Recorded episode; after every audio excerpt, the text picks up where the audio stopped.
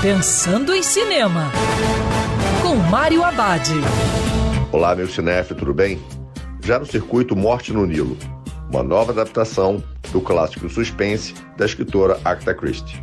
Na história, o detetive belga Hercule Poirot está de férias a bordo de um glamouroso barco no Rio Nilo. Suas férias transformam numa busca pelo assassino quando a idílica lua de mel de um casal é tragicamente interrompida. Situado em uma paisagem épica, este conto de paixão desenfreada e ciúme apresenta um grupo cosmopolita de viajantes. Tudo com reviravoltas perversas, com muito suspense, que vai deixar o público tentando descobrir quem é o assassino. Morte no Nilo é dirigido e estrelado por Kenneth Branagh, que vem fazendo uma releitura da obra de Agatha Christie.